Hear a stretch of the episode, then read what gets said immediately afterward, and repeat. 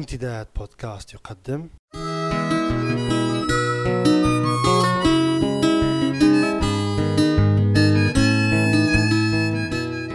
رسالة من لندن. مع جمعة بوكليب.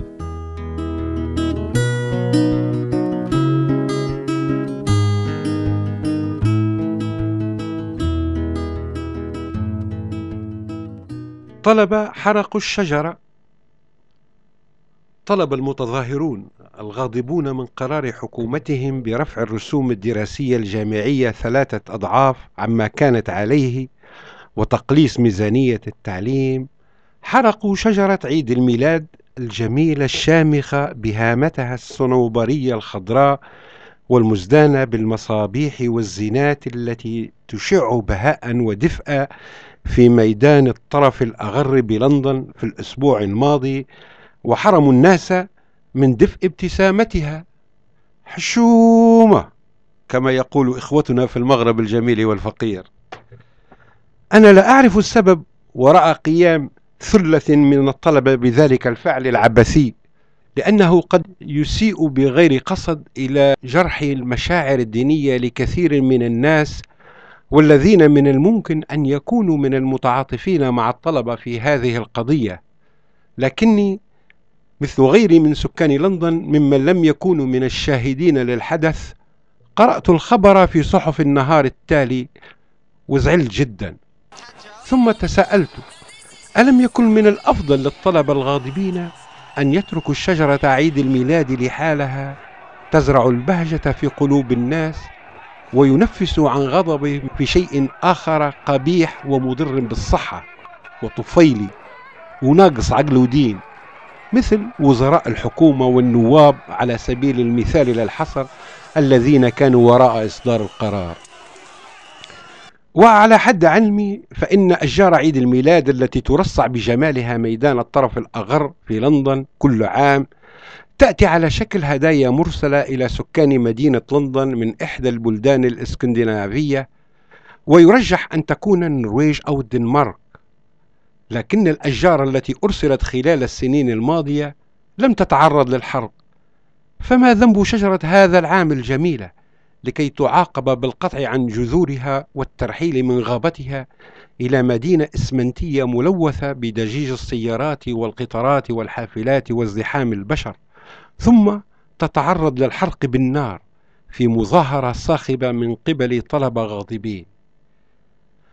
وقرأت في موسوعة ويكيبيديا الإلكترونية إن تقليد شجرة عيد الميلاد كما يجري هذه الأزمان يعتبر مستحدثا جدا وقد بدأ في القرن السادس عشر على يد القس الألماني وأستاذ مادة علم اللاهوت مارتن لوثر والذي بدأ حركة الإصلاح البروتستانتي برفضه فكرة إمكانية دفع المال كمقابل لتفادي العقاب الإلهي عن الخطيئة الذي كانت تقول به الكنيسة الكاثوليكية.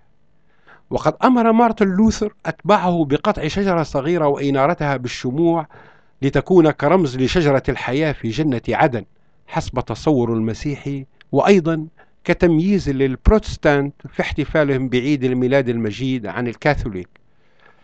وقد بدأ هذا التقليد في بريطانيا قرابة منتصف القرن التاسع عشر إبان الحقبة الفيكتورية.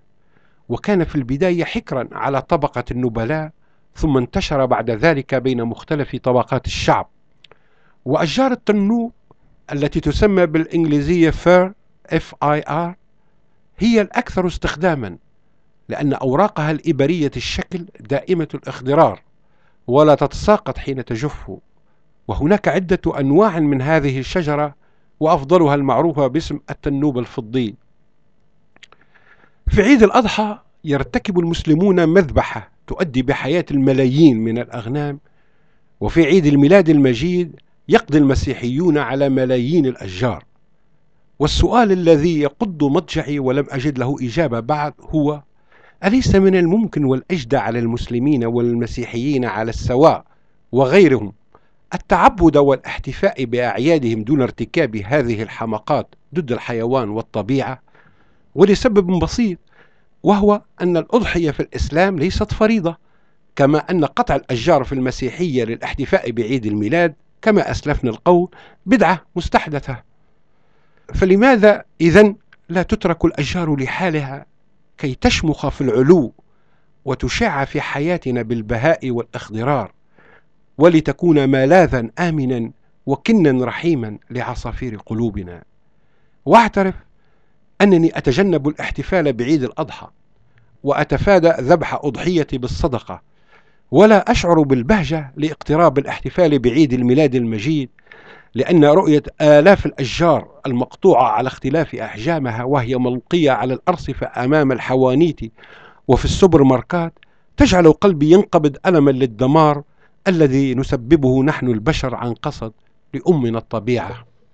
وحتى نلتقي مجددا المجد للرب في الأعالي وعلى الدنيا السلام وبالناس المسرة. هللويا هللويا. ليلة عيد ليلة عيد الليلة ليلة عيد. زينة وناس صوت جراس عم بترن بعيد. ليلة عيد ليلة عيد الليلة ليلة عيد. صوت ولادة ثياب جداد وبكرة الحب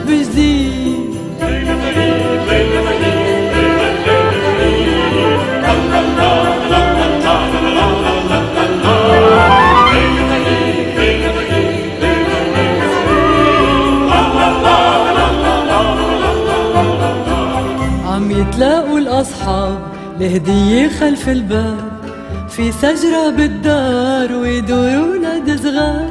والسجرة صارت عيد والعيد سوارة بإيد والإيد تعلق عالسجرة غنية وعناقيد